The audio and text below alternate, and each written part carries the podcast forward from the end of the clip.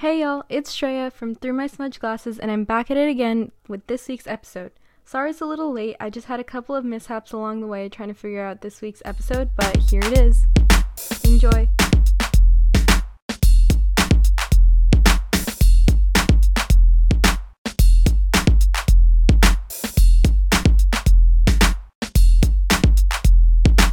Before we start, of course, we must make a little disclaimer. I'm just a sophomore high school girl wanting to find different ways to pursue my passion.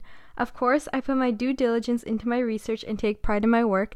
This is simply another outlet for spreading ideas and STEM concepts. As always, be safe about your actions and be careful with your words. If you have any doubts about anything said on this podcast, ask me and I can try to help or ask a professional.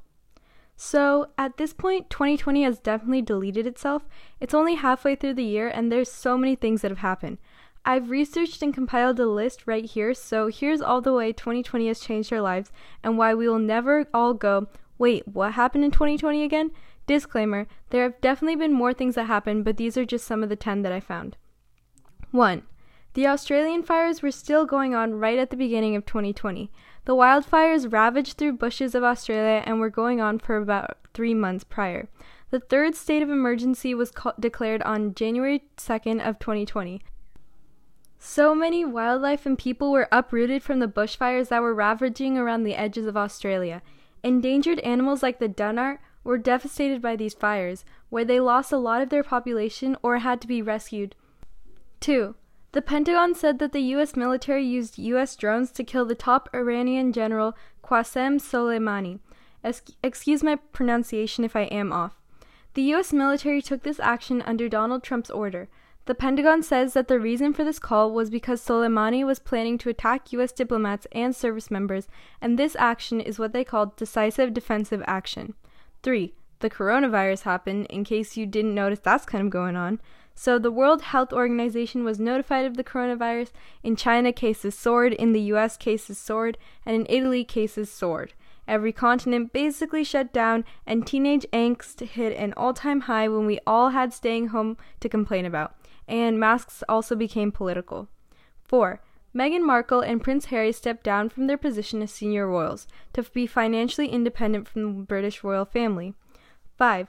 Kobe Bryant, the NBA legend, and Gianna Bryant, his daughter and basketball player, had an untimely death in a helicopter crash. This caused mass grief for everyone who held Kobe and his influence close to heart. There were many tributes to him talking about how much of a model he was to everyone. 6. The United Kingdom withdrew from the European Union. This was met with protests and mixed opinions. 7. Trump had an impeachment trial and process but was eventually acquitted from his impeachment. He was found not guilty of abuse of power or obstruction of Congress. 8. The stock market dropped to one of the lowest points in a long time. This was caused by the shutdown of the economy that was caused by coronavirus. 9. The NBA canceled its season. Fans were heartbroken and everyone was left with an uncomfortable gap in their sports watching agendas. Does this mean no Super Bowl either? We'll have to wait and see. 10. Finally, the presidential election for the US is going to happen in 2020. Who's it going to be? Everyone is there with their opinions flaring, and social media is speaking out about who they want to be president, the issues, and everything else. There's a lot riding on this election, more than usual, as this president is going to have to lead the US through the rest of the coronavirus pandemic and out onto the other side, and so much more. That, that was me sounding like a great news anchor, as we can see, a lot of stuff has happened in 2020, and I'm here to talk about another one murder hornets. Someone give a medal to whoever named them because that is the most menacing name I've heard for an animal ever. I am definitely intimidated. As Dwight said on The Office, R is the most menacing sound. That's why they call it murder and not muckduck. I love Dwight.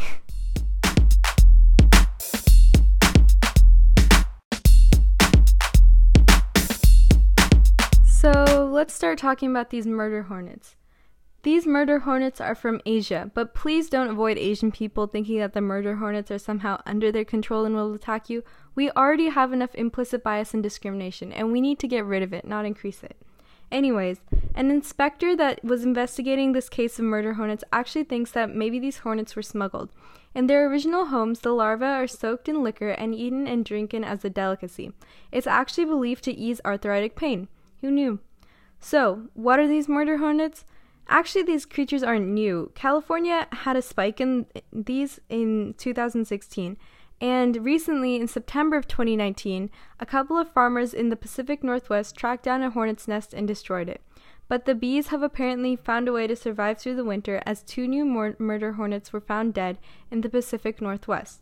This is one of those things that at this point in 2020, when everyone hears that this happened, it's kind of like, of course that's happening. Of course the murder hornets survived the winter into 2020.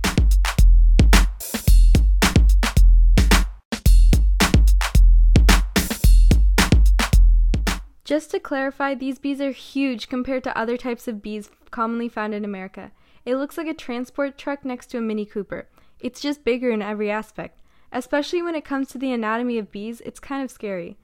Also, the hornets don't die like bees after they sting. Oh no, they can sting multiple times and still thrive. So they're a little bit different. The bee that was found dead on the road, scientists assumed that that was a queen bee, which means it it's able to start its own colony, which is just great news for us. Now, what does this mean for us in the Pacific Northwest inhabitants, since that's where they were found? Well, looking at the numbers, previously, murder hornets killed about 50 people in Japan each year, according to the New York Times.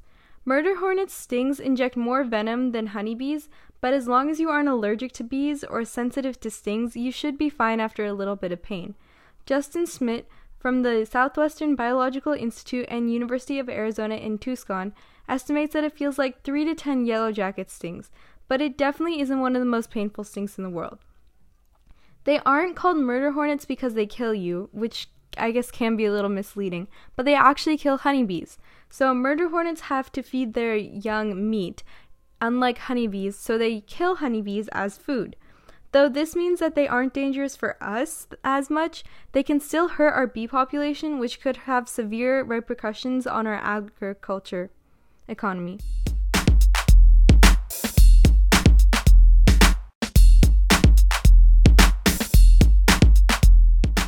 Since murder hornets are an invasive species, scientists want to try and uproot them before they become commonplace because they might disrupt the ecosystem. An ecosystem is a natural and function of an environment so that everything in that environment can live and they all depend on each other. The ecosystem needs balance between everything living in it to be able to work the same way that it has, and a disruption or change in this can change everything for the organisms living in it. Thankfully, recent bee populations have been hitting high, so they aren't considered endangered. But if the murder hornets become more common, this could bring the bee population down. This could have devastating effects on our agriculture if it got too low, since bees are one of the main ways plants get pollinated, and to produce food, plants need to get pollinated. Thankfully, to combat this, a lot of scientists right now are actively trying to combat this and kill off invasive populations. Proactively destroying this problem is the best way to deal with this.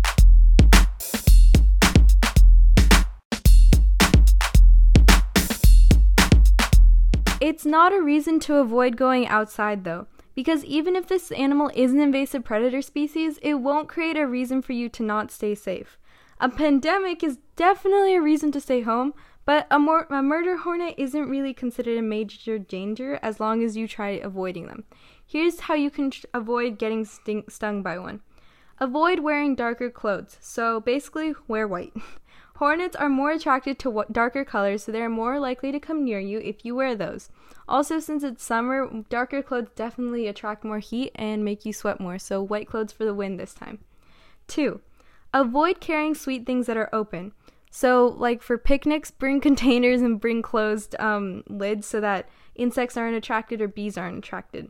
Basically, you want to make sure that the bees don't smell or sense sweet things and are attracted to them and therefore closer to you. And three, my favorite tip and the tip that I use the most is just to stay still, still and not swat or scream at the hornet. It's one of my biggest freaking pet peeves. I don't know why, when people scream and swat at bees or run away dramatically. This might be my bias talking, but if you aren't allergic to bee stings or things like that, it's just not that big of a deal if a bee comes close to you. Newsflash bees and hornets aren't actively looking to sting you. Just try to stay still, not aggravate the bee, and don't make it scared enough to sting you or try to sting, sting you. So that's going to be the end of our segment on murder hornets. As you can see, it's something important to be aware of and just to make sure that you handle in the right way.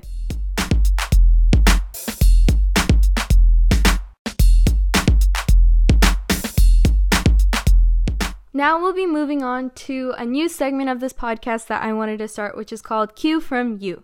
And that's pretty self explanatory, but I'm going to be asking you guys to give me questions on my Instagram stories, and I'll choose one to answer each week. And I'll just give my thoughts on it and recommendations for how you can combat the question, I guess.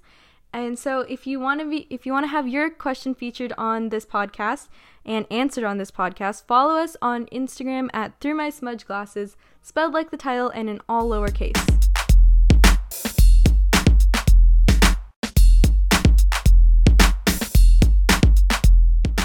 This week, our question is from Sandy, and she asked, How can we get more involved? And I understand that with a lot of people staying at home and a lot of organizations not being open, we can all feel like we're just being a little bit we have a lot more time in our hands and just want to do things with that time. So I get why, where, and why this question is coming from. So thank you, Sandy, for asking that question. And here are my recommendation, recommendations on how you can get more involved. So I think if you're looking for something local, you should definitely Google and just research a lot. Just set out blocks of hours just to research into opportunities and just go deep into companies and organizations' web pages because it can really help find opportunities locally. I guarantee you there's you don't know about at least 90% of the opportunities that are in your local area just because they aren't well known about. And Google's going to be your best friend in searching for new opportunities to find. And so, what I would recommend is if you find a organization or cause or a nonprofit that you really want to be a part of or just volunteer with, I would, if you can't find anything on their website about how you can get more involved, I would just recommend emailing or calling the CEO or just not even the CEO, like just a member of that organization to see if they can help you figure out how you can become more involved. Because I guarantee you, no nonprofit or anything like that is gonna be weirded out that you asked. You're just confused as to why you want to get involved because that's their whole mission. They want to help people and help others. So they'll be really excited when you show an initiative like that. So if you want to get involved with a specific organization, I would recommend just emailing or trying to find some way to figure out if if there's a way you can get involved. And if they say no, well then that's okay because that you tried and now you just have more opportunities to search up in Google and things like that. And if you also want to be involved in organizations specifically, I'm pretty new to this Instagram game, but I know that there's a lot of Instagram organizations that some are run by college students, some, some are run by adults, some are run by teens in high school. And I know that a lot of these Instagram associations have a mission and they all seem really organized and great. And you can, if you just scroll on Instagram, but like in a healthy way, like searching for organizations, and if you find one that you really genuinely like, you should definitely check out their page and any of their posts to see if they're hiring executive board members if you'd like to be a leader on that organization because I'm pretty sure that a lot of these organizations when they're starting out, they want more help cuz starting an organization isn't easy. So if you just check out opportunities like that on Instagram and find an organization that you're passionate about, you can definitely apply to become an executive member but also, if you don't want to become a leader and if you don't, if you just want to get more involved as like taking action and things like that, I'm sure you can become an ambassador for an organization if you DM them and check it out. And you can also probably volunteer your service if it's a service based organization and just donate clothes and things like that. And on the other hand, if you just want to create your own way for getting more involved, like an organization, I would just recommend two things. So, the first thing is I would recommend having a plan. And I truly think that writing it out or typing it out, just having it someplace where you can look back at it, is really helpful to figure out what you're trying to do with this organization, what your mission is. And I think if you have one of those, it just helps you decide on future decisions and the course of action your organization is going to take and the type of organization you're going to have. If you have a mission that you want to stick by, I think that that just helps you proceed with a plan. And you should also definitely have a plan when you're starting an organization because you don't want to start on a whim because that's definitely not going to help you. If you are more planned about it, and since it's not exactly a school project, it's an entire organization and there's a lot of moving parts to it. If you have a plan, it's just easier for you to get started and work on it and just make sure that what you what your vision is is really being executed.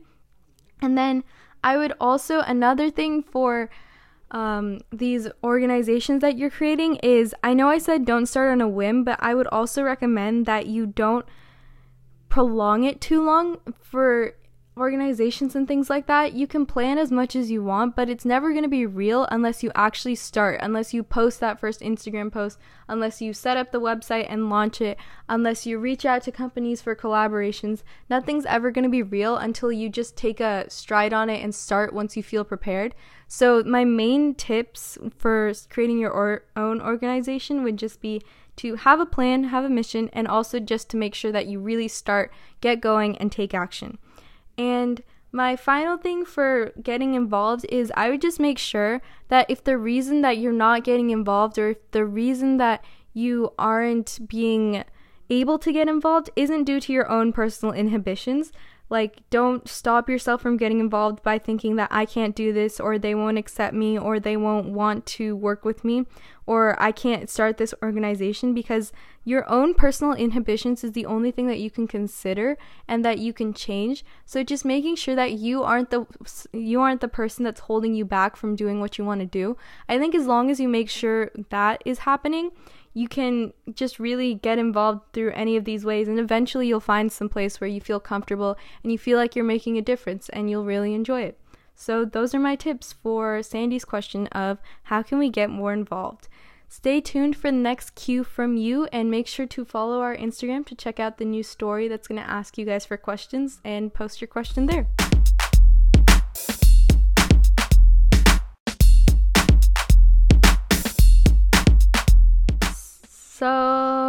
That's the end of this week's episode of Through My Smudge Glasses podcast. Thank you so much for tuning in. I appreciate every one of you. Follow the podcast. You can listen to it on Spotify and anchor.com.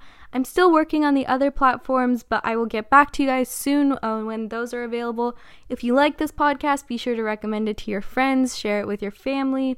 Leave a review about how you liked it. Follow the Instagram at Through My Smudge Glasses to get more involved.